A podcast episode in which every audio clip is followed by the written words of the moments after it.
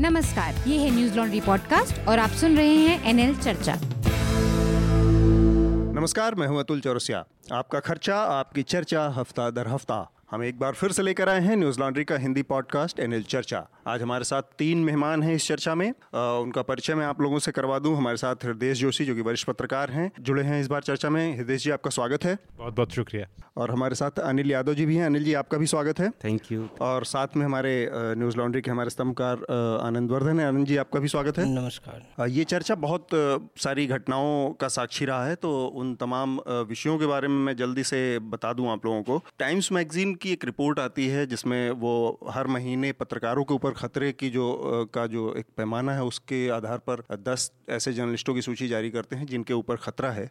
तो इस बार की सूची में राना अयूब जो कि हिंदुस्तान की पत्रकार हैं स्वतंत्र पत्रकार हैं, उनके ऊपर, उनको भी इस सूची में शामिल किया गया है। तो हम इस विषय पर बात करेंगे, पत्रकारों के खतरे के ऊपर बात करेंगे। इसके अलावा ऑक्सफैम इंडिया की एक रिपोर्ट आई है जिसमें महिलाओं की जो जॉब की स्थिति है पूरे देश में उसके ऊपर रोशनी डाली गई है बहुत विस्तार से। और चुनावी मौसम है तो चुनाव के बारे में काफ़ी सारी बातें हैं करने को। इसी हफ़्ते कांग्रेस पार्टी ने अपना मैनिफेस्टो जारी किया है। उसमें कुछ बहुत नई चीज़ें देखने को मिली हैं। एक नए तरह के ट्रेंड की शुरुआत देखने को मिली है उसके मैनिफेस्टो में। उस पर बात करेंगे हम। इसके अलावा एक और चीज़ हुई है इलेक्शन कमीशन, चूँकि चुनाव का मौसम है और मॉडल कोड ऑफ़ कंडक्ट लागू है देश भर में तो उसके उल्लंघन की भी चीज़ें साथ साथ चल रही हैं, जिसमें इस हफ़्ते हमारे सामने आया कि नमो टीवी के नाम से एक टेलीविज़न चैनल चल रहा है। तो उसकी टेक्निकलिटीज़ में हम बात करेंगे कि क्या ये मॉडल कोड ऑफ़ कंडक्ट का उल्लंघन है या नहीं फ़िलहाल ये चैनल चल रहा है और अभी इस पर ये कानूनी लीगल प्रक्रिया में है कि ये आगे जारी रहेगा या नहीं जारी रहेगा। इसके अलावा साथ में नरेंद्र मोदी के ऊपर एक के जीवनी के ऊपर एक फ़िल्म बन रही आ, आ रही है जिसमें वरिष्ठ अभिनेता हैं विवेक ओबेरॉय काम कर रहे हैं नरेंद्र मोदी की भूमिका में। इस पर भी बात करेंगे। ये भी मामला मॉडल कोड ऑफ़ कंडक्ट के उल्लंघन से ही जुड़ा है। साथ में एक और चीज़ हुई है राहुल गांधी पहली बार दो जगहों से चुनाव लड़ने वाले हैं। इस बार चुनाव में उनका एक तो परंपरागत सीट उनकी जो अमेठी की है उससे लड़ेंगे। इसके अलावा केरल की वायनाड सीट है, वहाँ से भी उनके लड़ने की बात है। पार्टी ने घोषणा कर दी है जिस पर वामपंथी पार्टियों की काफ़ी तीखी प्रतिक्रिया आई है। तो इस पर भी बात करेंगे। मेरे ख्याल से सबसे पहले हम चर्चा की शुरुआत करें। तो हृदय जी, आप ही से शुरू करना चाहूँगा। कांग्रेस पार्टी का जो मैनिफेस्टो आया है, दो तीन चीज़ें बहुत उसमें बताई जा रही हैं कि अगर ये लागू होती हैं अपने मूल रूप में तो बहुत मतलब बहुत प्रो पीपल जिसको कहते हैं, बहुत जन पक्षधर उनका एक पूरा पूरा रवैया है मैनिफेस्टो में। एक तो ये है कि शिक्षा के मद में अब जीडीपी का छः प्रतिशत खर्च करने की बात है।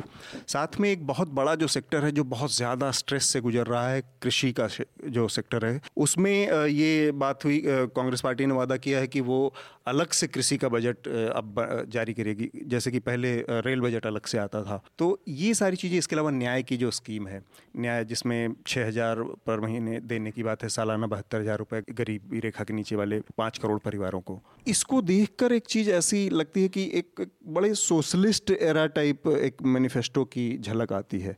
मतलब उदारीकरण के बाद, नब्बे के बाद के तमाम दशकों में जो जिस तरह के मार्केट ड्रिवेन पूरा इकोनॉमी डेवलप हुई थी, उसमें ये एक उससे थोड़ा सा एक भटकाव जैसा है। अब या भटकाव तो नहीं कहूँगा उससे एक दूसरी लाइन लेने जैसा ये बजट है। आपका क्या अनुमान बजट कह रहा मैंने मैनिफेस्टो है। जी देखिए अतुल पहले तो बहुत बहुत शुक्रिया इस चर्चा में शामिल करने के लिए लेकिन मूल बात समझने की ये है कि सोशलिस्ट आपने बात कही हम्म। शुरुआत से ही पार्टियों को हमेशा खासतौर से कांग्रेस पार्टी को का ये अनुभव रहा है कि जब जब वो अपनी इस सोशलिस्ट लाइन से हटी है उसका जनाधार बहुत बुरी तरह खिसका है। अगर आप कुछ वक्त पहले अभी देखेंगे तो इकोनॉमिस्ट जॉनरेज ने आर्टिकल लिखा था इंडियन एक्सप्रेस में जिसका टाइटल अगर ठीक से मुझे याद है तो रैश यू टर्न था अगर आप उसे देखेंगे तो उनका कहना है कि जो ये कैजुअल अप्रोच है चाहे वो प्रधानमंत्री मोदी की भी रही हो वो तो बहुत एक दक्षिणपंथी पार्टी के नेता हैं और वो पूंजीवादी जो है बातें करते हैं खुलकर हम्म। उनको भी ये छः हज़ार रुपया किसान को देना वो सोशलिस्ट स्कीम ही कही जाएगी लेकिन ये जो एडहॉक अप्रोच है इस तरह से कि जिस वक्त आपको लगता है कि लोगों को खुश करने की ज़रूरत है उन्होंने भी कर्जा हम्म। माफ़ करने की बात कही थी पिछले चुनाव में जो क्लिप अभी सर्कुलेट हो रही है सोशल मीडिया में। तो अब कांग्रेस अपने उस अनुभव को शायद देख रही है कि 2004 में जब वामपंथियों की मदद से वो सरकार में आए और उन्होंने मनरेगा जैसी योजना चलाई तो उसके बाद कांग्रेस को खुद लगा कि 140 से उछल के 209 पे गए थे। वो और कुछ नहीं था। वो सिर्फ़ ये था कि जो लोगों को एक हताशा थी वो ख़त्म हुई थी गाँव के देहात के इलाकों में और कांग्रेस ने अपना बेस बनाया था और वहाँ से उसकी जीत हासिल हुई थी। ये भी कई लोगों ने कई इकोनॉमिस्ट ने कई पॉलिटिकल साइंटिस्ट इस बारे में लिख चुके हैं। लेकिन उसके बाद कांग्रेस ने जो किया भ्रष्टाचार के तो कई मामले पार्टी पर थे ही हम्म। उसका उनको सही दंड मिला एक तरह से अगले चुनाव में। लेकिन एक वजह ये भी थी कि कांग्रेस अपनी बिल्कुल सोशलिस्ट नीतियों से हट गई उसे लगा हम्म। कि नहीं लोग हमारे जो है नए जो हम बातें कर रहे हैं पूंजीवाद के उससे प्रभावित हैं। तो मुझे लगता है कांग्रेस उसी लाइन पर दोबारा लौटने की कोशिश कर रही है। इसमें एक और चीज़ बदलाव दिखा है। इस विषय पर मैं आनंद और अनिल दोनों जो लोगों की राय जानना चाहूँगा।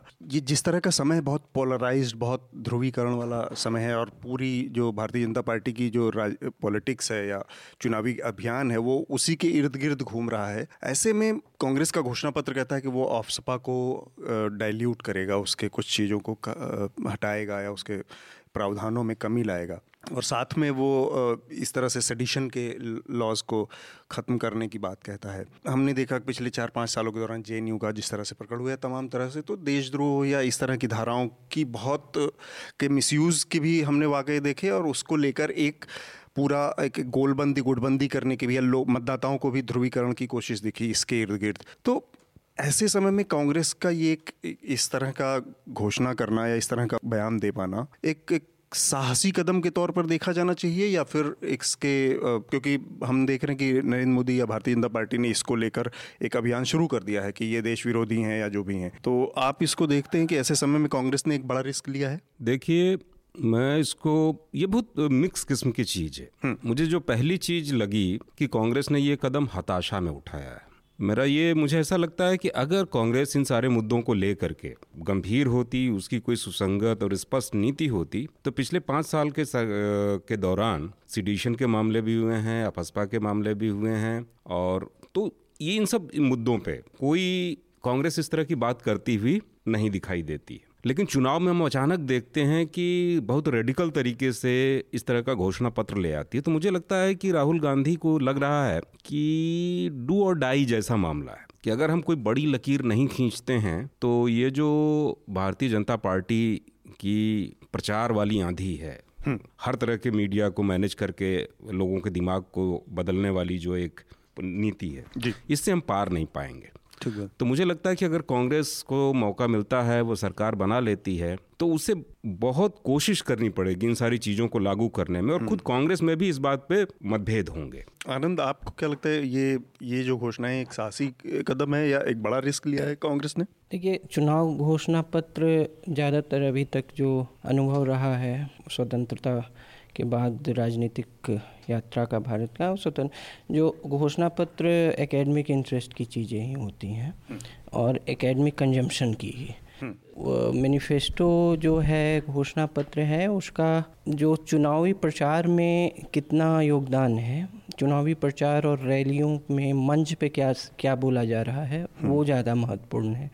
क्या आसपा और ये सब मंच से बोला जाएगा? ये देखने वाली बात होगी। क्योंकि ये आम लोगों के लिए कोई बड़े मुद्दे भी नहीं हैं जो क्षेत्र इससे प्रभावित नहीं हैं उन क्षेत्रों में। तो ये बहुत बड़ी कोई रिस्क इसमें ये इसलिए नहीं है क्योंकि ये पब्लिक कंजम्पशन का आइटम नहीं है।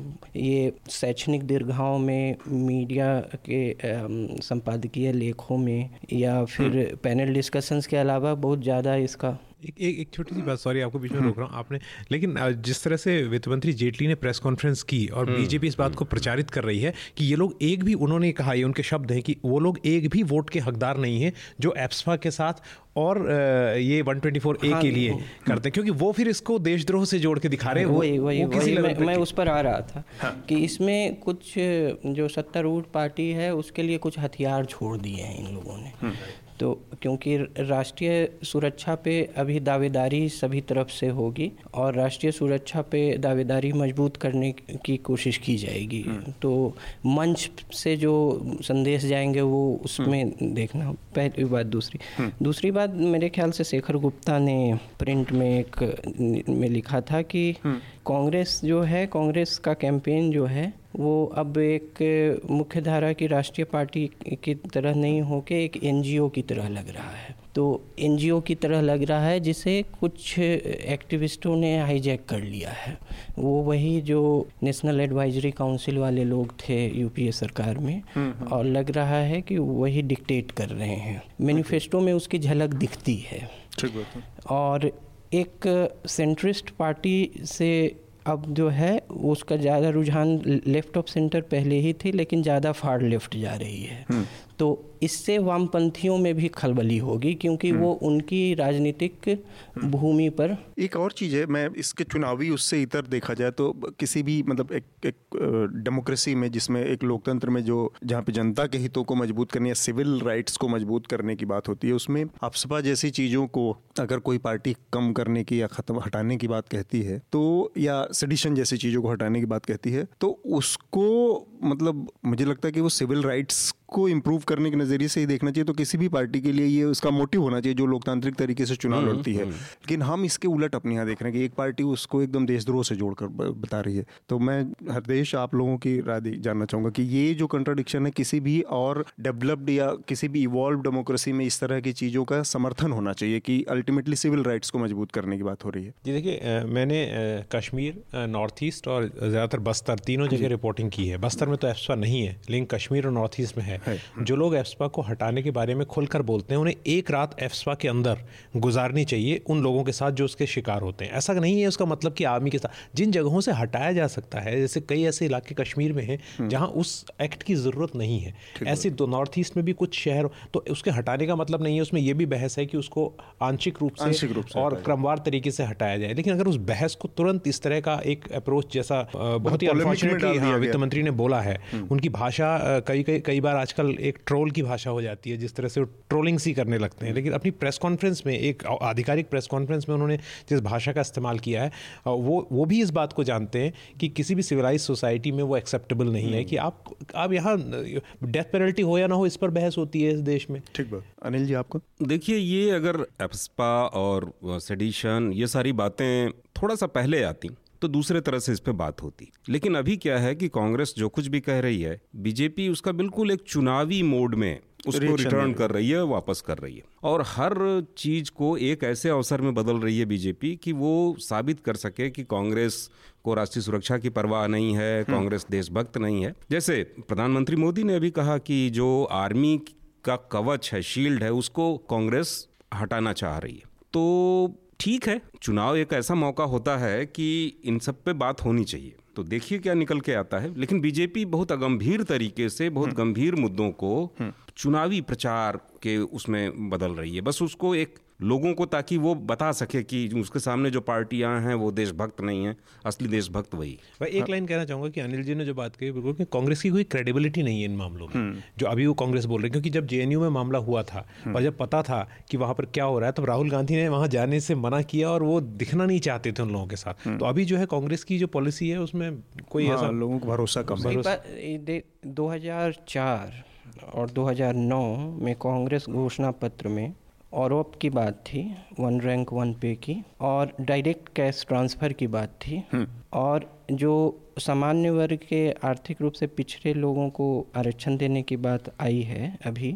वो दूसरे रूप में उस घोषणा पत्र में कांग्रेस के घोषणा पत्र में ये बात थी। तीनों में से कुछ लागू नहीं हुआ था। तो ये घोषणा पत्र के प्रति किसी भी पार्टी की कोई गंभीरता खास नहीं रहती है लेकिन कांग्रेस की भी जस्ट मैं पिछले दस पंद्रह सालों का दिखा देता हूँ कि कितनी कितनी गंभीरता है ठीक बात नहीं भारतीय जनता पार्टी या किसी भी पार्टी या कुछ पार्टियाँ तो वही बार बार रिप्रिंट करती हैं। पिछली बार एक वो आया था जिसमें मुरली मनोहर जोशी पिछले तीन बार से उनकी घोषणा पत्र कमेटी के चेयरमैन थे और उन्होंने एज इट इज़ दोबारा छाप दिया था हम्म, उसमें से बहुत हम्म, सारी चीज़ें तो ये भी जैसे हैं जैसे देश और उसका नाम बदल दिया जाता है तो बाकी सारी शर्तें वही रहती है शर्तें हाँ, लागू। हाँ, हाँ, हम अपने अगले विषय की तरफ़ बढ़ते हैं जो कि प्रधानमंत्री ने अपनी चुनावी रैलियाँ शुरू कर दी हैं अब बंद कब की थी उन्होंने। मॉडल कोड ऑफ़ कंडक्ट लागू होने के बाद वाली जो उनकी स्थिति है उस पर थोड़ा सा हम लोग जानना चाह रहे थे कि ये पाँच साल की जो सरकार चली और जो उसमें नीतियाँ बनी जो पॉलिसी सरकार ने लागू की उसमें। तो उसका रिव्यू एक तरह से होता है और मुझे लगता है कि कोई भी प्रधानमंत्री पाँच साल सरकार चलाने के बाद जब जनता के बीच में जाता है तो वो उन उन अचीवमेंट्स को, उन उन हासिल्स को, लोगों को जो हासिल किया है, उससे जनता को रूबरू कराता है, अपनी बात रखता है। प्रधानमंत्री ने मेरठ में जो रेल, रैली शुरू की, मैंने कहीं एक किसी ने छोटा सा एक बहुत सरसरी तौर पर एक उसका विश्लेषण निकाला था कि उन्होंने दस बार उसमें आतंकवाद का ज़िक्र किया, हिंदू मुसलमान का ज़िक्र पाँच बार किया, ये किया, वो किया उनकी। और इस पाँच साल के कार्यकाल में उन्होंने उनकी डिजिटल इंडिया की योजना थी, उन्होंने नोटबंदी लागू की, उन्होंने स्मार्ट सिटी का कॉन्सेप्ट दिया, बहुत सारी बातें कही थी। उन तमाम बातों का कोई ज़िक्र नहीं आता। तो ये जिस तरह से प्रधानमंत्री का जो पूरा एक अप्रोच है केवल चुनाव जीतने के लिए किसी भी स्तर तक जाके और लोगों को के बीच में मैसेज देना।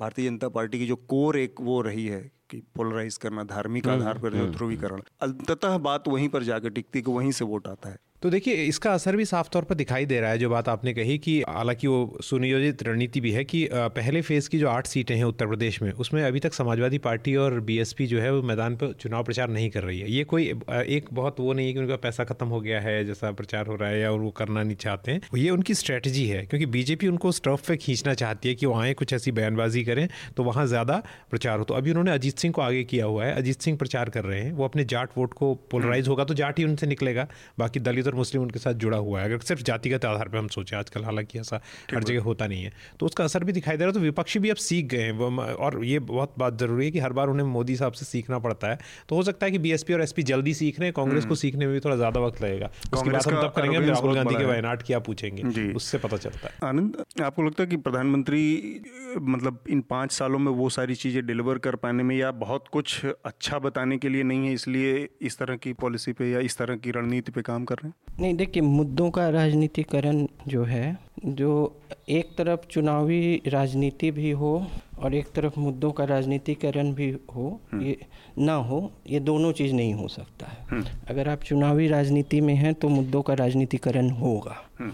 तो अब उज्ज्वला योजना हो या जो भी उनके तथाकथित सफल योजनाएँ रही हैं जिनका कुछ असर पड़ा है। हम्म। या फिर आवास को लेकर जो योजना है ये। इनका जो है सेल ऑफ़ जो इनकी एक मतलब जन जनमा जनमानस में जो है यूज़ बाय डेट खत वो ख़त्म हो गई है। वो क्योंकि जो जन स्मृति में उतने वो अब नहीं उतना काम करेगी। हालाँकि ये कार्डर पे है ये उन्होंने कार्डर पे छोड़ा है कि ये ये जो कार्डर बेस्ड पार्टियाँ होती हैं वो इन योजनाओं तक को उन तक पहुंचाते रहें लेकिन जो इमीडिएट जो राजनीति में जो है जो एकदम तुरंत हुआ है वो जो सार है तत्व है उस पर हमेशा हावी पड़ेगा हम्म। जो हमेशा सार पर हावी वो पड़ेगा जो तुरंत हुआ है हम्म। तो तुरंत इनके पास राष्ट्रीय सुरक्षा का मामला है हम्म। आतंकवाद का मामला है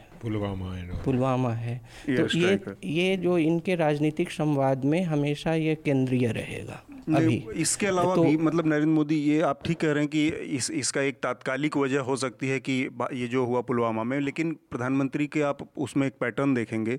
जैसे ही बिहार का इनको नेगेटिव मैसेजिंग आना शुरू हुआ इन्होंने जब पूर्वी बिहार वाले इलाकों की कैंपेनिंग शुरू की तो वहाँ पर उन्होंने शुरू किया नमाज़ पढ़ाना लोगों को और उसके ज़रिए पाकिस्तान में बम फोड़ना पटाखे जलाना दिवाली चलाना। तो ये उनकी कैंपेनिंग का हमेशा से हिस्सा रहा है ध्रुवीकरण करना जब उनको एहसास हो जाए। इस बार ये चीज़ पहले ही फ़ेज़ से पहले फ़ेज़ के पहले से ही पहली शुरुआत से ही दिखने लगी है। नहीं तो, तो ये ये डेस्परेशन जो है वो क्या है? दूसरा ये कि एक और चीज़ उन्होंने कही जिस पर मैं आप तीन लोगों की राय जानना चाह रहा था कि उन्होंने कहा कि हिंदू टेरर, प्रधानमंत्री बहुत भरोसे से कई बार झूठ बोल जाते हैं। हिंदू टेरर पूरी तरह से राजनीतिक विद्रोहियों की खड़ी की हुई टर्मिनोलॉजी है, ये मिथ्या है हिंदू टेररिज्म देश में। 2018 में तीन पूर्व आरएसएस के, पूर्व भी क्या कहा जाए, आरएसएस में कोई चिट पर्ची साइन करके तो मेंबर बनता नहीं है, उसका कोई फॉर्म तो भरा नहीं जाता है।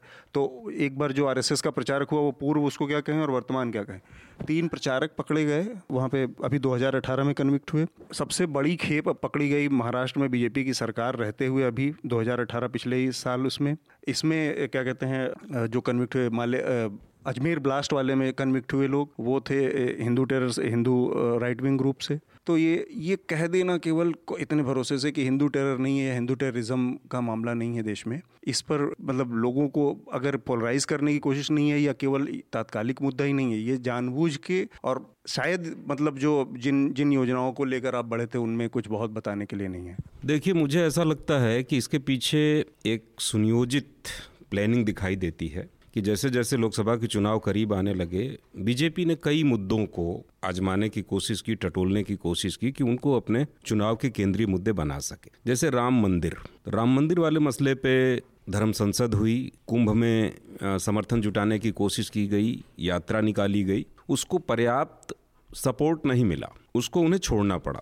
और फिर उसके बाद बहुत सुनियोजित तरीके से हिंदू मुसलमान वाले प्रश्न को ये ले आए जो कि इनका बिल्कुल टेस्टेड आजमूदा फार्मूला आजमाया हुआ। जैसे आप देखेंगे कि इससे पहले जो उत्तर प्रदेश के विधानसभा के चुनाव हुए थे तो नरेंद्र मोदी ने श्मशान बनाम कब्रिस्तान वाला मुद्दा वो ले आए थे। तो भारतीय का भी ये वही यही रोल था मुजफ्फरनगर में जिस तरह से उन्होंने कहा समाज के लोगों को। हाँ तो भारतीय जनता पार्टी के पास उसका यकीन ही नहीं है मुझे ऐसा लगता है कि विकास में एडमिनिस्ट्रेशन में और इस तरह की चीज़ों उसको यकीन ही नहीं है कि इस तरह के मुद्दों पर चुनाव लड़ा जा सकता है। उसको लगता है कि सबसे आसानी से लोगों को इन्हीं हिंदू मुसलमान प्रश्न पे ही पोलराइज किया जा सकता है तो इसलिए वो इसको कर रहे हैं।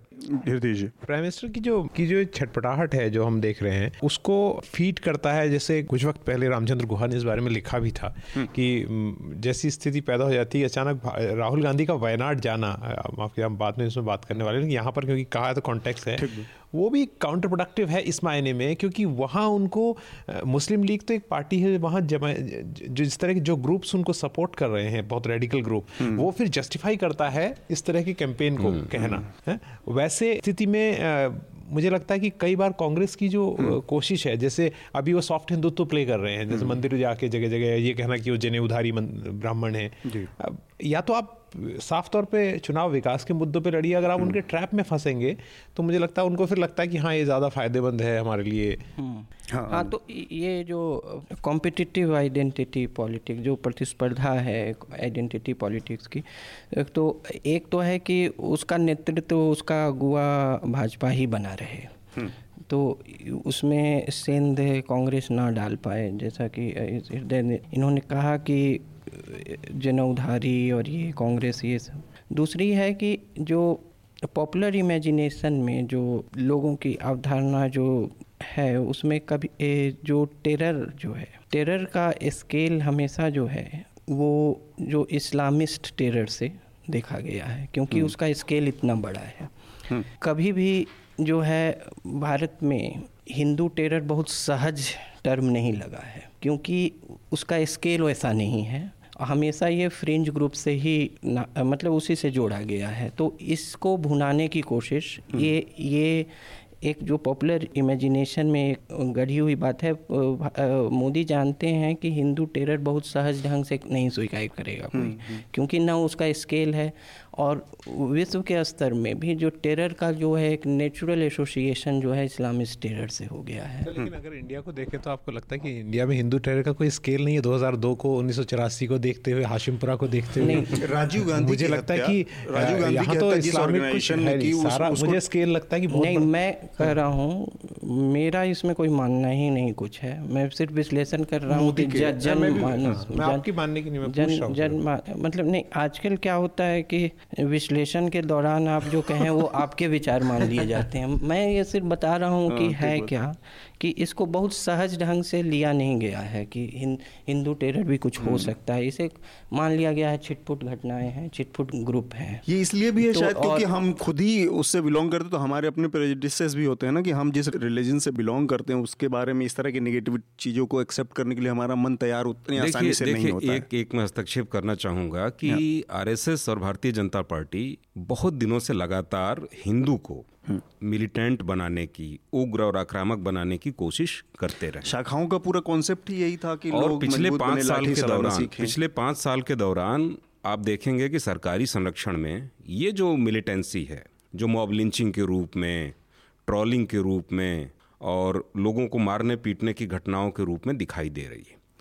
और ये इस इलेक्शन में भी दिखाई दे रहा है कि मैं तो देख रहा हूँ कि टेलीविज़न कैमरों के सामने जो लोग असहमत दिख रहे हैं बीजेपी की आलोचना कर रहे हैं उनको वहीं रैग किया जा रहा है और ट्रॉल किया जा रहा है। तो हिंदू टेरर हो चाहे ना हो लेकिन आरएसएस बहुत गंभीरतापूर्वक चाहता है कि ये विकसित हो। दूसरी बात है कि हिंदू इंटरेस्ट जो की बात तो हिंदू इंटरेस्ट जो है एक स्टोरी जो आप एबेंडन कर देते हैं जैसे जर्नलिज्म में ही वो ख़त्म नहीं हो जाती। उसको कोई ना कोई दस साल बाद उठाएगा और वो स्टोरी करेगा। हिंदू इंटरेस्ट जो है उसको पॉलिटिकल फोर्स नहीं था। लेकिन हिंदू इंटरेस्ट कांग्रेस में वो पुरुषोत्तम राज टंडन हो राजेंद्र प्रसाद हो कांग्रेस के अंदर ही एक मुंशी। तो वो रजनी कोठारी ने जो कांग्रेस सिस्टम के तहत समझाया है कि वो सभी कांग्रेस के छाता में ही आ जाते थे। लेकिन बाद में जब वो पॉलिटिकल फोर्स के रूप में जनसंघ बाद में भाजपा आई तो हिंदू इंटरेस्ट जो है ये हमेशा उसको एक राजनीतिक शक्ति जो अभी के दौर में भाजपा है और मोदी उसके नेता हैं वो कहीं ना कहीं आर्टिकुलेट होगी और वो हो रही है। उसका प्रभाव कोई भी मेरा नहीं मानना है कोई भी चुनाव ऐतिहासिक होता है। उसका ये पाँच साल कोई भी सत्ता में आए कोई रहेगी उसका प्रभाव कभी चढ़ेगा कभी उतरेगा कभी चढ़ेगा उतरेगा। लेकिन मेरा ये ज़रूर मानना है कि भाजपा और आरएसएस नहीं होती तो इस देश को उसका में किसी न किसी तरह उसका आविष्कार होता। हाँ मतलब एक दक्षिणपंथी या दो हाँ, पार्टी के लिए स्पेस रहेगा ही रहेगा। रहेगा नहीं लेकिन तब शायद एक दूसरे तरह का हिंदुत्व देखते जो इस देश की सनातन परंपरा से और जड़ों से पैदा हुआ है। हम जो जिस हिंदुत्व का उभार हम इन दिनों देख रहे हैं वो एक नकली हिंदुत्व है। आप देखेंगे कि हिंदुत्व में सिर्फ़ ये राम कृष्ण ही नहीं है और उसमें बहुत सारे हिंदुत्व में तो नास्तिकों का भी सम्मान है हम्म। उसमें चारवाक चारवाक हैं। वैशेषिक दर्शन है न्याय दर्शन है। अघोरी है। और उसके अलावा क्या दलित हिंदू नहीं है? तो ये मनुस्मृति वाला हिंदुत्व है जिसका हम उभार इन दिनों देख रहे हैं। और वो हिंदुत्व जो सचमुच सनातन परंपरा का हिंदुत्व है, उसमें भी उभार की छटपटाहट है, जो पिछड़ों और दलितों की धाराओं के रूप में दिखाई दे रहा है।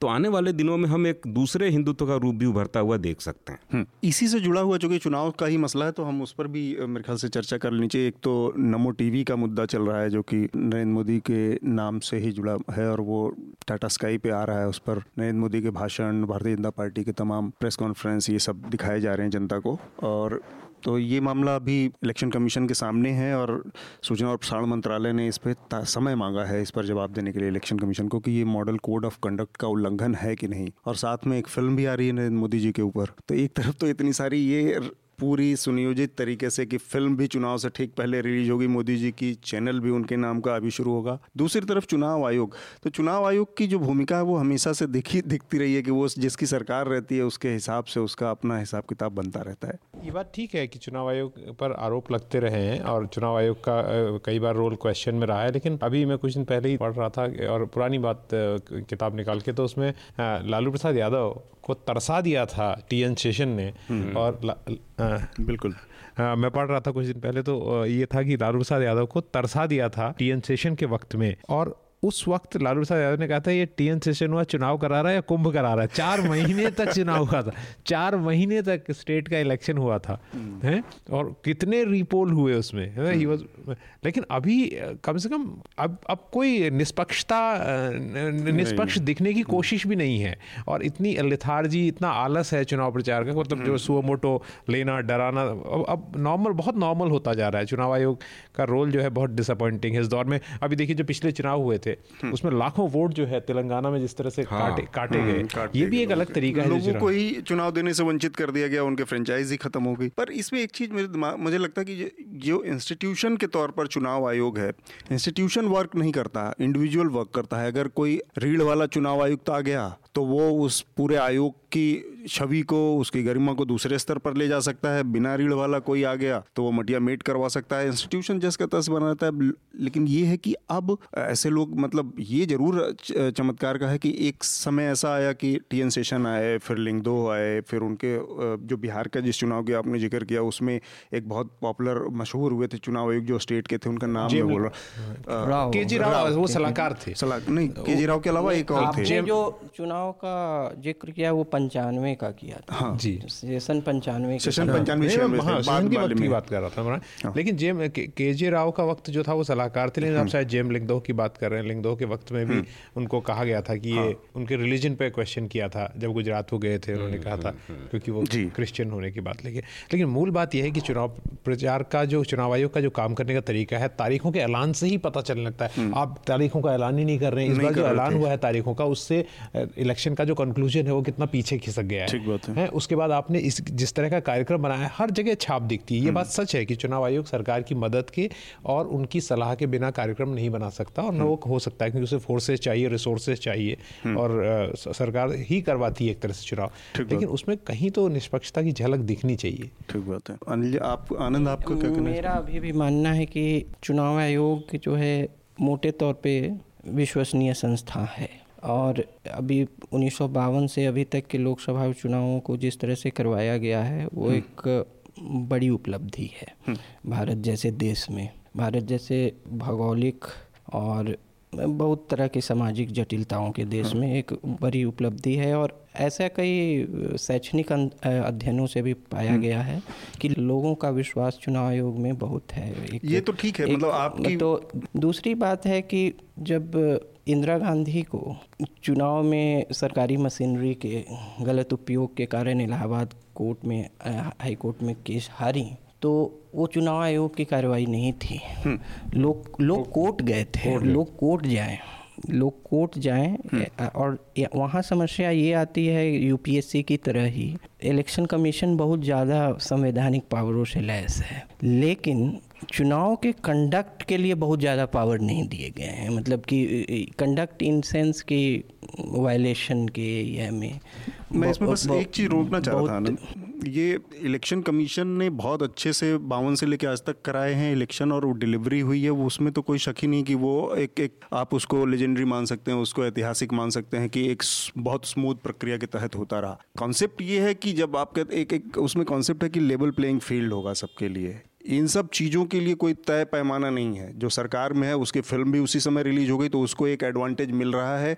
वो असर अलग तरीके से अपने मतदाताओं पे डाल रहा है जिसके पास वो संसाधन नहीं वो नहीं डाल पा रहा है। ये सुनिश्चित करना चुनाव आयोग ये सब ना करते हुए भी चुनाव करवा लेगा और चुनाव बहुत सफल हो जाएँगे। कुछ अब इसका कोई नापने का पैमाना तो होगा नहीं कि इस फ़िल्म के रिलीज़ ने कितने वोट इधर बढ़ाए कितने घटाए क्या कि ये तो हम तय नहीं कर पाएँगे। आनंद जी की बात में जोड़ते हुए कहता हूँ कि कांग्रेस ने भी कांग्रेस भी इस बात की। अगर हम आज बीजेपी बीजेपी को दोष दे रहे हैं हाँ। तो कांग्रेस ने भी जो शाह कमीशन में लिखे हुए आदमी का नाम था नवीन चावला को नवीन चावला उनको कांग्रेस ने भी मुख्य चुनाव आयुक्त बनाने की क्या ज़रूरत थी मतलब ऐसा नहीं है कि पार्टियों का जो पार्टियों को ये बात तभी याद आती है जब वो विपक्ष में चली हाँ, जाती है सत्ता में रहते हुए किसी पार्टी के सत्ता में तो रहते हुए आप संस्थाओं की संस्थाओं की जो गरिमा है अगर बनाए रखेंगे जैसे अभी नरेंद्र मोदी जी जो कर रहे हैं या बीजेपी जो कर रही है उनको जब विपक्ष में जाएँगे तो जो पार्टी आएगी वो झेलना पड़ेगा उस हम्म। वक्त उन्हें याद आएगा तो ये झेले ही हैं नवीन हाँ। चावला के रहते हुए हाँ। ये लोगों ने झेला ही है हाँ। और नहीं मैं आगे की बात बता कितनी इंटरेस्टिंग मतलब वो है कि आज जितने रिटायर बाबुओं को लेके एक सिंपल सी बात की जाती है कि सब लोगों को तुरंत पोस्ट रिटायरमेंट जॉब को लेकर यही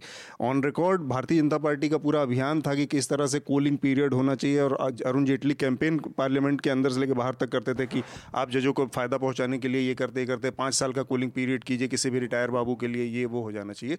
और आज रिटायर सरकार में आने के बाद उस पर वो नहीं करती कोई। एम एस तो, को लाए जाने को लेकर भी सवाल उठते हैं कांग्रेस ही लेकर उन्हें आई तो ये भी एक तो ये पार्टियों से तो अलग की बात है।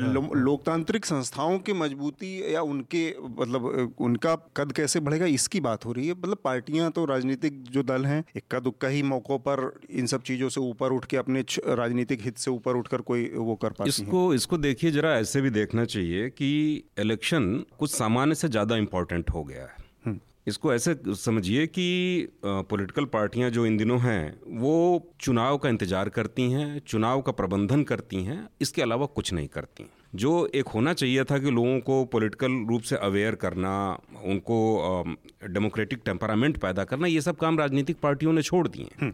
वहाँ सिर्फ़ और सिर्फ़ ये रिसर्च चलता रहता है कि कैसे लोगों को पोलराइज करके आसानी से चुनाव जीता जा सके। और इसीलिए सारी सक्रियता पॉलिटिकल पार्टियों की चुनाव के आसपास दिखाई देती है बाकी समय उनके नेता आराम करते इसीलिए चुनाव आयोग के ऊपर ज़्यादा फोकस है। इसीलिए होता यह है कि जो भी पार्टी सत्ता में आती है वो अब इस बात को इंश्योर करती है कि हम ऐसा चुनाव आयुक्त बनाएँगे ऐसे लोगों को उस पोल पैनल में रखेंगे जो हमारे काम आ सकें और ये जो छोटी छोटी चीज़ें हैं फ़िल्म उनको ज़्यादा प्रचार करने की छूट देना उनको आचार संहिता का उल्लंघन की छूट देना उनको ऐसे लूफेल्स दिखाना कि जिनके ज़रिए ये मैनेज किया जा सकता है तो ये सब डेलिबरेट है ये हम्म। सब डेलिबरेट है ये निश्चित तौर पे हमारे डेमोक्रेटिक सेटअप को कमज़ोर कर रहा है। आनंद। हाँ मैं नहीं मैं कह रहा था कि जैसे कुछ कहना चाह रहे थे? बीच में हम लोगों ने रोक दिया फिर उसके बाद आपकी बात। नहीं मैं कह रहा था कि जैसे सभी कुछ विश्वविद्यालयों में विद्यालयों में हम जनता जो है पढ़ाई के नाम पे परीक्षा पास करने के लिए करती है।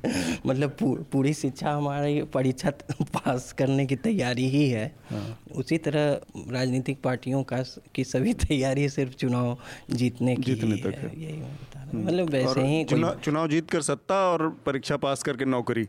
नौकरी पाना। कुछ हृदय आप इसमें जोड़ना चाह रहे थे? मैं कुछ जोड़ना हाँ। अगला तो हम अपने अगले विषय की तरफ़ बढ़ते हैं जो कि राहुल गांधी की वायनाड सीट से लड़ने वाली बात सामने आई। तो पहली बार राहुल गांधी दो सीट से चुनाव लड़ेंगे इस बार। एक तो बहुत सामान्य सी समझ कहती है कि कोई आदमी अगर दो सीट से चुनाव लड़ने जा रहा है तो उसकी मतलब साइकोलॉजी में है उसकी मानसिकता में कहीं ना कहीं है कि वो मतलब कॉन्फिडेंट नहीं है भर उसको भरोसा नहीं है। नहीं मैं नहीं? थोड़ा सा बहुत विनम्रता से असहमत हो रहा हूँ क्योंकि मैंने बात की है।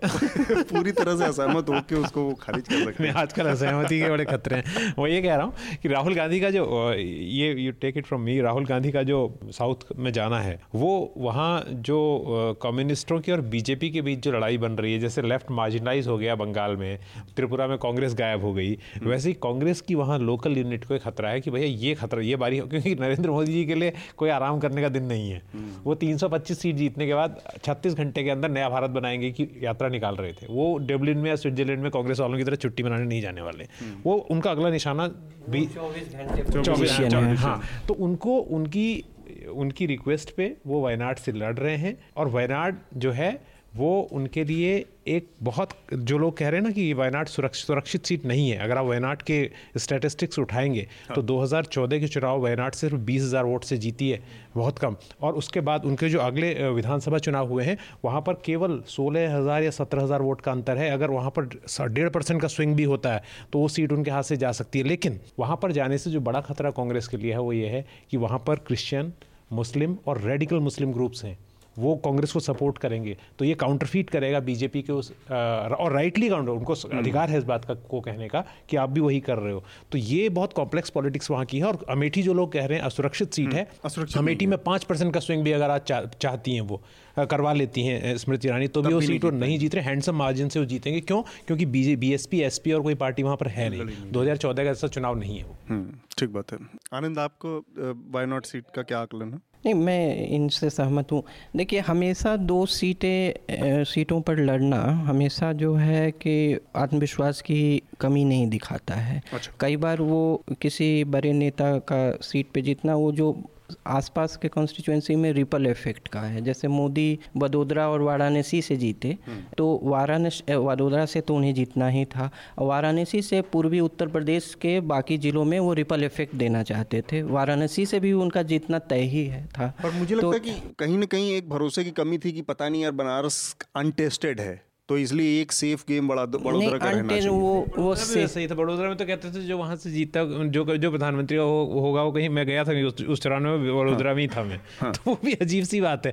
मुझे नहीं लगता उस चुनाव में नरेंद्र मोदी कहीं से हार सकते से वो तो गजब का चुनाव था हाँ। मेरे ख्याल से वाराणसी सुरक्षित मुरली मनोहर जोशी से को वहाँ से हटा के हम्म। उसे लड़ा गया क्योंकि उसे सेफ़ माना जोड़ने के बाद भी अगर आज भी लोग कहते हैं कि ज्वाइंट कैंडिडेट दे दीजिए तब भी अच्छा खासा अंतर नरेंद्र मोदी का था। मुझे मतलब नहीं लगता आज भी कोई जॉइंट कैंडिडेट अगर नॉर्मल चुनाव हो जाए। से साढ़े तीन लाख वोट का अंतर था साढ़े तीन लाख वोट अपोजिशन का था उनके पास करीब पाँच लाख से ज़्यादा वोट। वो था कई बार रिपल इफ़ेक्ट देने के लिए भी दिया जाता है। मतलब मैं अपनी बात को काटने सोनिया गांधी रायबरेली और बेलाड़ी से लड़ी लड़ी लेकिन कई बार चीज़ें ऐसी मतलब अनिल अभी इस मुद्दे पर मुझे मुझे ऐसा लग रहा है कि कांग्रेस में कुछ ड्रास्टिक रूप से बदल रहा है। ये जो न्याय की बात हो रही है जो एक बहुत उस तरह का रेडिकल किस्म का मैनिफेस्टो आया हम्म। है दूसरा ये है कि राहुल गांधी ये जो बात कर रहे हैं कि उत्तर और दक्षिण को जोड़ने वाली बात कर रहे हैं हम्म। तो मुझे लग रहा है कि अब जो डिसीजंस राहुल गांधी ले रहे हैं ये समय बताएगा कि वो एक विजनरी और बड़े पॉलिटिशियन साबित होते हैं या सामने चुनाव देख करके बड़ी बातें करने वाले अवसरवादी पॉलिटिशियन साबित होते हैं तो लेकिन मुझे लग रहा है कि ये जो बड़े परिवर्तन से कांग्रेस गुजर रही है तो इसके तहत ये दो जगह से लड़ने का फैसला किया गया है, जो राहुल गांधी को एक बड़े लीडर की दो सीटों से चुनाव जीत सकने वाले और उत्तर दक्षिण की एकता की बात करने वाले पॉलिटिशियन के रूप में मैसेजिंग भी है कैडर को बिल्कुल मुझे लगता है ये अनिल जी ने जो बात कही है वो एक बहुत आ, मतलब विचार करना उसमें चाहिए क्योंकि कांग्रेस इस वक्त जो कर रही है कई लोग जो कांग्रेस के हमदर्द हैं और जो चाहते हैं कि नरेंद्र मोदी चुनाव हार जाए उनमें छटपटाहट है हाँ। और कांग्रेस क्यों नहीं चुनाव जीतने के लिए क्योंकि मायावती जी को कांग्रेस पे भरोसा नहीं है भाई तो कांग्रेस कोशिश कर रही है कि दलित वोट पे करके हम्म। कांग्रेस कोशिश कर रही है कि वो दलित वोट जो है उस पर कब्जा करे कांग्रेस कोशिश कर रही है कि वो साउथ में जैसे ये जो जाने का मतलब है साउथ में जो रिपल इफ़ेक्ट की बात कही वो हम्म। बिल्कुल सही बात है क्योंकि वो चाहते हैं कि वो एक ट्राई जंक्शन पे है कि केरला तमिलनाडु और और कर्नाटका में कांग्रेस की अच्छी सीटें आ सकती है बीस सीटों पर वहाँ वो चुनाव लड़ रहे हैं और ये कहा जा रहा है कि उन्होंने कम सीटों पर लड़ा ज़्यादा सीटें नहीं देनी चाहिए थी जेडीएस पे भी शायद ये कहा जा रहा है कि उनके कुछ उम्मीदवार अपने चुनाव चिन्ह पर लड़ा रही है। इसी तरह से वो वो देख रहे हैं कि भैया अगर हम ऐसा करते रहे तो एलाइज ही हर जगह जीत रहे हैं। हम्म। कांग्रेस तो कहीं है ही नहीं तो उनको अपना फुटप्रिंट बनाना है तो वो दो हज़ार चौबीस की लड़ाई शायद लगता है। हाँ, ज़्यादा है। लड़ रहे उनके लिए। हम्म। हाँ तो इसमें ये है कि इनको इनका से अलगाव होगा वो जो मुख्य धारा क्या कहिए लेकिन जो भी वामपंथ है। उसका वामपंथी पार्टियाँ वामपंथी जैसे सीपीआईएम ने कहा है कि ये कल ही शायद कहा है कि ये मुस्लिम फंडामेंटलिस्ट के साथ आ रहे हैं हम्म। राहुल। हाँ सीपीएम की तो, प्रतिक्रिया बहुत तीखी रही है। हाँ क्योंकि उनके ऊपर पूरा हमला है वो दो तीन सीटों पे सिमट सकते हैं वहाँ। हम्म। और क्योंकि और कई ये जो स्कीम वगैरह न्याय वगैरह ये भी जो है वो बहुत ज़्यादा वामपंथी टाइप के स्कीम्स हैं। तो ये मतलब जनता को न्याय जैसी जनता याद को ये देने वाली या किसी तरह का बेसिक इनकम नहीं मैं आप, आपको याद होगा। नहीं स्कीम नहीं वो हाँ। सिर्फ़ ऐसे मैं राजा नहीं हूँ कि ये दे दिया वो दे दिया। वेल्थ हम्म। क्रिएशन भी ज़रूरी है। नहीं तो, तो फिर नरेंद्र मोदी ने जो तो किसानों को किया हाँ, वो दक्षिणपंथी होते हुए भी वामपंथी कर रहे वो भी वो है। वो तो है क्योंकि हाँ। भारत में जो है आर्थिक दक्षिण पंथ है ही नहीं। मतलब नहीं मतलब तो फिर आप ये उद्योगपतियों के पैरोकारी को कैसे मानते हैं? वो सांस्कृतिक दक्षिण पंथी हैं। वो वो जो है इकोनॉमिक राइट है वो क्रोनी कैपिटलिज्म वो तो वो तो दोनों वो तो मौजूद हो सकता है। मतलब वो तो चाइना के भी उसमें मिल सकता तो है। आपको चाइना में नहीं चाइना तो खैर है लेकिन मैं एक बात आपके यहाँ जोड़ना चाहूँगा जैसे आपने कहा मुझे लगता है दुनिया में कहीं पर भी हाँ। जो है जब तक चल रही है गाड़ी तब तक वो दक्षिणपंथी है। जैसे जो वहाँ पर लीमन ब्रदर्स हुआ वेल डाउन हुआ तो उसके बाद तो पब्लिक के पैसे से सब कुछ वेल आउट किया गया तो फिर तो वो कम्युनिज्म ही था। मैं कह रहा हूँ कि अब जब से वेनेजुएला है। इकोनॉमिक दक्षिण पंथ का कोई मॉडल है? मतलब ये भी मैं जानना चाह रहा हूँ। कोई है कहीं जब तक इकोनॉमिक राइट जो मार्केट इकोनॉमी वो तो है। अब उतार चढ़ाव आएँगे। इकोनॉमिक राइट मतलब जो लिबरेटरिज्म है जो थैचर मार्गरेट थैचर के समय रोल बैक ऑफ़ स्टेट वाली का कॉन्सेप्ट था या रोनाल्ड रीगन के समय जो था। वो है जो मिल्टन फ्रीडमैन का है या जो भी खैर जो भी हो। मैं वापस एक लाइन फिर मैं भूल जाता हूँ एक लाइन याद आ रही है नॉम चॉम्स्की ने जो कहा था ना कि कैपिटलिज्म में जो है प्रॉफिट जो है वो प्राइवेट होता है और लॉस जो है पब्लिक होता है। पब्लिक होता है। हाँ तो यही आर्थिक दक्षिण पंथ है। और हमारे यहाँ जिस तरह से राज्य का संरक्षण अडानी और अंबानी जैसे बड़े उद्योगपतियों को मल्टीनेशनल उद्योगपतियों को मिला हुआ है क्या इसे आप किसी तरह का कौन सा पंथ मानेंगे? ये इसको थोड़ा वही मैं ये करूँ आनंद अपनी बात कंप्लीट करें तो, तो, फिर हम अपनी वो भी है अब कथन में बहुत जाएगा। अब अब हर देश का जो तुलनात्मक अध्ययन कीजिएगा तो एक उसका निष्कर्ष ये भी निकल जाएगा कि समाजवाद भी जो है पूंजीवाद की सबसे लंबा रास्ता है। हम्म। सबसे लंबा रास्ता अगर समाजवाद लेते हैं तो अंत में अंत में जाके पूंजीवाद पर ही पहुंचिएगा।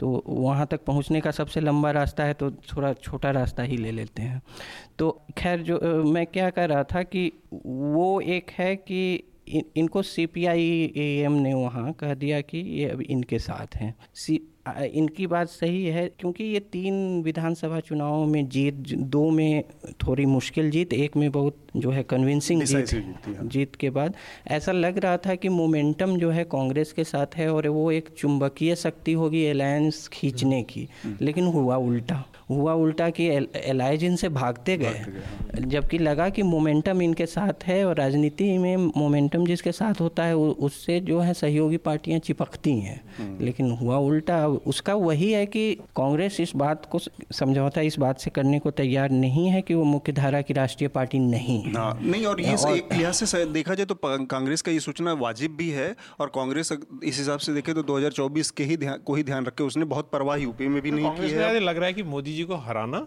मोदी जी को खत्म करना फिगरेटिवली बोल रहा हूँ उनको खत्म करना और अपने को बचाना दोनों एक साथ नहीं हो सकता तो अभी अपने को बचाने की लड़ाई लड़ रहे हैं। ठीक बात। हम अपने अगले विषय की तरफ़ बढ़ते हैं जो कि the One Free Press Coalition Time magazine के साथ मिलकर जो एक सर्वे निकाला जाता है हर महीने इसमें पत्रकारों के ऊपर जो खतरे हैं उनके दस जो सबसे ज़्यादा खतरे में पत्रकार हैं उनकी एक लिस्ट निकाली जाती है। तो इस बार की जो लिस्ट है उसमें भारतीय जो स्वतंत्र पत्रकार हैं राना यूब उनका भी नाम है। दस पत्रकारों में मैक्सिको के मिरोस्लोवा ब्रीच वेलोदेशिया और इसके अलावा फिलीपींस की मारिया रेसा हैं वियतनाम के त्रांदीन गा और इसके अलावा किर्गिस्तान के जर्नलिस्ट हैं अजीमोन अस्करोवा। राना अयूब हैं पाँचवें नंबर पर। ये पूरी जो लिस्ट है दस लोगों की इसमें एक चीज़ मैंने देखा कि छः महिलाएँ हैं। हालाँकि ये हर महीने की लिस्ट है और ये बदलती रहती महीने है। हाँ मही, हर महीने की अलग अलग लिस्ट आती है। तो ये अप्रैल महीने की है मतलब। छः महिलाएँ हैं तो महिलाओं के लिहाज से देखा जाए तो मतलब साठ परसेंट ज़्यादा। तो क्या पत्रकारिता में खतरे जो है वो महिलाओं के लिहाज से उनके वलनरेबिलिटी बढ़ जाती है उस लिहाज से ये इस इस नंबर को देखिए? हालाँकि अगली बार हो सकता है सारे के सारे पुरुष ही। नहीं, महिलाएँ इन दिनों जो इस तरह के जोखिम वाले पेशे हैं, उनमें एक ज़्यादा बढ़त के साथ, ज़्यादा उसके साथ काम कर रही हैं क्योंकि ये उनके लिए नया फ़ील्ड है और आप देखेंगे कि शायद वो जो आपने स्पेन वाली जिस मैक्सिको वाली जिन महिला का नाम लिया है उनका शायद मर्डर उनका मर्डर हो गया उनका मर्डर हाँ। हो चुका है तो आप देखेंगे वार जोन में बहुत सारी महिलाएँ दिखाई दे रही हैं तो एक तो है कि महिलाएँ चूँकि इस प्रोफेशन में बाद में आई हैं और दूसरा ये है कि वो अपने आप को साबित करने की एक हम्म। बहुत सारे ऐसे क्षेत्रों में जैसे हम्म। सेना में पुलिस में खेल में अपने को साबित करने का एक जो जिद है वो दिखाई देता है तो मुझे लगता है कि ये जो बढ़ा हुआ रेशियो दिख रहा है ये आगे भी दिखेगा हम्म, दूसरी हम्म। सूचियों में भी दिखेगा हम्म। लेकिन ये बड़ा खतरनाक है कि हमारे यहाँ चलिए नाम राना अयूब का आ गया है लेकिन बहुत सारे पत्रकार हैं जिनकी जिंदगियाँ खतरे में और सेम पैटर्न है। जैसे राना अयूब के बारे में बताया गया कि उन्होंने जो गुजरात फाइल्स लिखी उसके बाद उनके जो पोर्नोग्राफिक वीडियो डाले गए उनका नाम उनका घर का पता और फ़ोन नंबर सार्वजनिक किया गया। ऐसे बहुत सारे पत्रकारों के साथ हो रहा है। रवीश कुमार, कुमार के साथ हुआ। तमाम लोग और दूसरा इससे आगे जा करके हम तो देख रहे हैं कि हमारा जो सरकार है हमारे जो प्रधानमंत्री हैं वही इस चीज़ को पैटनाइज कर रहे हैं इस चलन को बढ़ा रहे हैं। अभी जैसे एक चैनल के लॉन्च के मौके पे उन्होंने स्पष्ट तौर पे कहा कि आपने जो दो या तीन पत्रकारों के बारे में उन्होंने कहा कि उनके तो ब्लड में है मुझे गाली देना। हम्म। तो अगर फोर्थ स्टेट को मीडिया को इस तरह से आप देखेंगे इस बायस के साथ इस पूर्वाग्रह के साथ देखेंगे तो ये संदेशा फिर नीचे तक जाता है और पत्रकारों की ज़िंदगी पे खतरा तो बढ़ना ही बढ़ना है। तो ये गंभीर स्थिति है।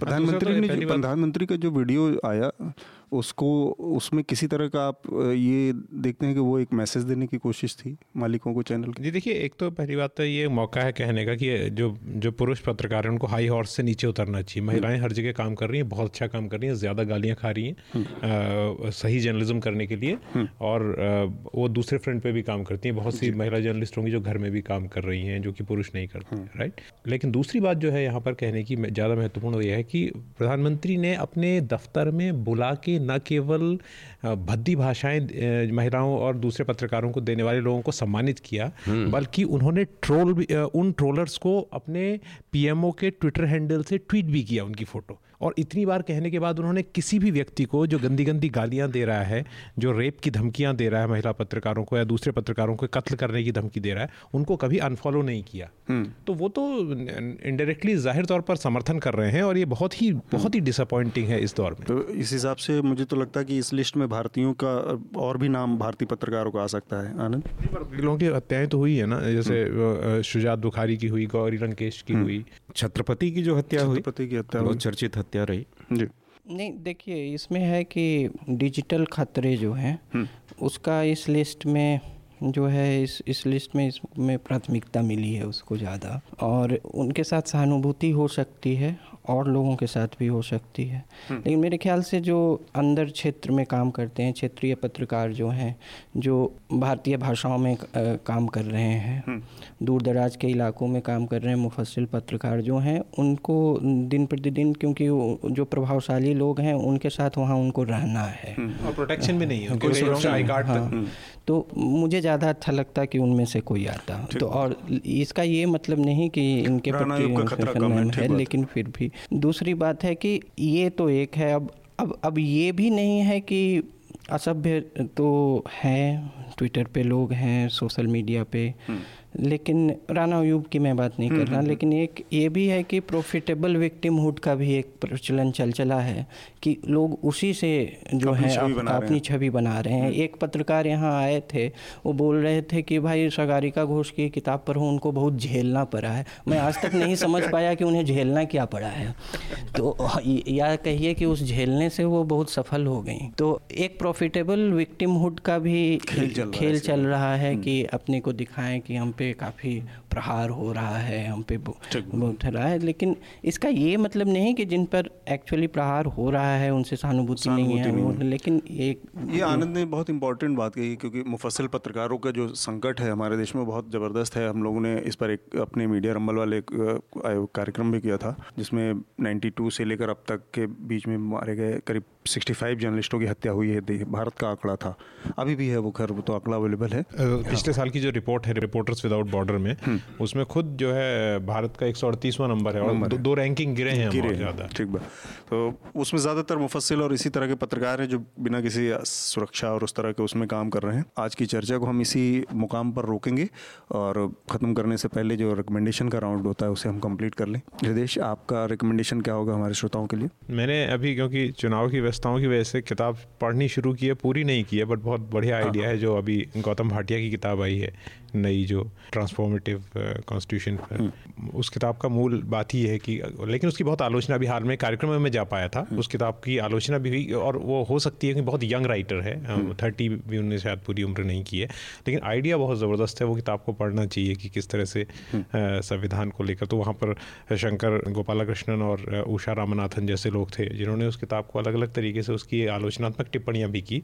लेकिन ज़ाहिर तौर पर वो किताब मुझे लगता है उसकी शुरुआत से बहुत पढ़ने लायक ठीक बात। अनिल आपका रिकमेंडेशन इस हफ़्ते मैं रिकमेंड करूँगा मीना कंडा स्वामी की एक किताब है वेन आई हिट बहुत शानदार किताब है और इस मामले में एक मॉडर्न राइटिंग का नमूना है वो कि एक लड़की है जो प्रेम विवाह करती है एक वामपंथी से जो जिसका दावा है कि वो अंडरग्राउंड रहा है गुरिल्ला रहा है। और विवाह होते ही वो एक कॉलेज में लेक्चरर हो जाता है और अपनी पत्नी पे तरह तरह के प्रतिबंध लगाने लगता है मारने पीटने लगता है। हम्म। और अच्छी बात यह है कि ये जो है अब जैसे पिटाई के उपकरण बदल चुके हैं जो एप्पल का वो जो कॉर्ड है उससे पिटाई होती है उसकी। और उसके ईमेल पे निगरानी रखता है उसके फेसबुक अकाउंट पे निगरानी रखता है बल्कि बंद करा देता है। तो एक जो ये आधुनिक होने के बावजूद जो आधुनिकता के लबादे के भीतर छिपा हुआ हमारा सामंती और औरत विरोधी रवैया है ये उसमें बड़ा खुल के आया है हम्म। और उसका प्रतिकार भी खुल के आया है। तो एक तरह से मॉडर्न जो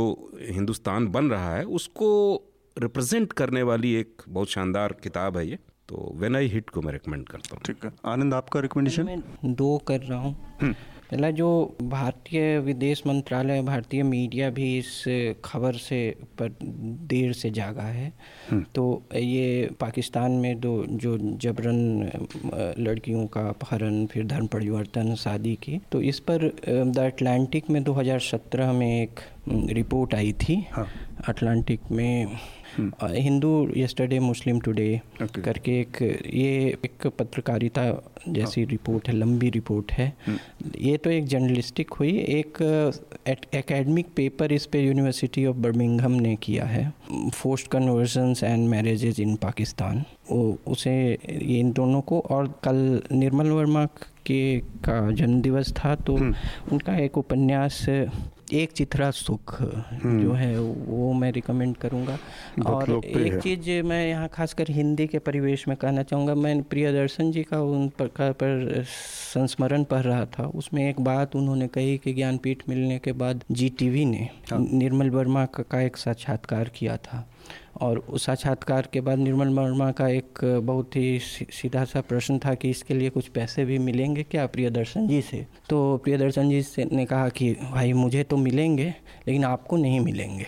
तो क्योंकि मतलब जिनका इंटरव्यू होता है, उन्हें बड़ा आदमी समझा जाता है। तो मुझे लगा कि इतने बड़े लेखक थे निर्मल वर्मा और उन्हें भी मतलब पैसे के लिए मतलब ए, मतलब एक स्वतंत्र लेखन में जो है जीवन यापन मुश्किल है हम्म, जबकि वो मैं एक समृद्ध लेखक क्योंकि वो एक दिल्ली में एक मर्मर्गीय हाँ। तर पे विदेश भी रहे दस साल प्रेग हाँ। और चेकोसलवाकिया और वगैरह भी घूमे लेकिन उन जैसे या तो ये उनका कोई व्यक्तिगत ये था या फिर नहीं नहीं आपको जानकारी नहीं है ज़्यादातर जो लेखक हैं जो स्वतंत्र लेखन करते हैं उनकी स्थिति ऐसी ही है क्योंकि हमारे यहाँ लेखन से इतने पैसे लेखकों को नहीं मिल पाते कि वो यूरोप के लेखकों की तरह दिखाई दें उस तरह के लेविश नहीं मैं तो इसका मतलब आप कि तो स्वतंत्र लेखन करते हैं अनिल जी आप मतलब साहित्यकार के हाँ, तौर पे आपकी किताबें भी हैं ये वो तो आप इस मामले में थोड़ा सा और रोशनी डाल सकते हाँ, हैं मतलब हाँ, अनिल मैं तो इसीलिए चर्चा इस पे क्यों नहीं एक दिन पूरी चर्चा इसी पे कर दी। अच्छा, हाँ कि लेखक लेखक ज़िंदा कैसे रहते हैं इस पे चर्चा को भी बुला लिया जाएगा उसमें। प्रियदर्शन जी भी आ हाँ हाँ हैं हाँ। उनको भी लेखक। ज़िंदा कैसे रहते हैं? हवा खा के या पानी पी कैसे ज़िंदा रहते हैं? इस पर चर्चा होनी चाहिए। चलिए ये अच्छा रिकमेंडेशन है। मेरा रिकमेंडेशन है चूँकि जो मैनिफेस्टो में हम लोग एक पहलू उसका छूना भूल गए उसमें बहुत मतलब सरसरी तौर पर ही पर्यावरण को भी छुआ गया है राहुल गांधी कांग्रेस पार्टी के मैनिफेस्टो में। तो एक डॉक्यूमेंट्री है अंडर द डोम जो चाइना के स्मोक के ऊपर है बहुत बढ़िया डॉक्यूमेंट बाद में उस पर क्रैकडाउन भी चाइना गवर्नमेंट ने किया लेकिन वो अवेलेबल है बहुत सारी जगहों पर कैसे वहाँ पर जो स्मॉग है या जो जो जीवन ख़त्म कर रहा था लोगों को। और एक जर्नलिस्ट ने चाइजिंग नाम है उनका, उन्होंने बनाया है। तो वो ऑनलाइन अवेलेबल है ये डॉक्यूमेंट्री, मैं उसको रिकमेंड करना चाहूँगा। और उसके साथ ही हम अपनी आज की चर्चा को रोकेंगे। उससे पहले आप लोगों से अपील, न्यूज़ लॉन्ड्री को सब्सक्राइब करें या फिर किसी भी मीडिया संस्थान को सब्सक्राइब करें जिसे आप पसंद करते हैं, क्योंकि आपके समर्थन से जो मीडिया खड़ा होगा, वो आपकी बात ज़्यादा करेगा और किसी भी तरह के पॉलिटिक्स या कॉरपोरेशन के दबाव से भी मुक्त रहेगा। आप सभी लोगों का बहुत बहुत शुक्रिया। न्यूज़ लॉन्ड्री के सभी पॉडकास्ट ट्विटर आई और दूसरे पॉडकास्ट प्लेटफॉर्म पे उपलब्ध हैं। खबरों को विज्ञापन के दबाव से आज़ाद रखें। न्यूज़ लॉन्ड्री को सब्सक्राइब करें।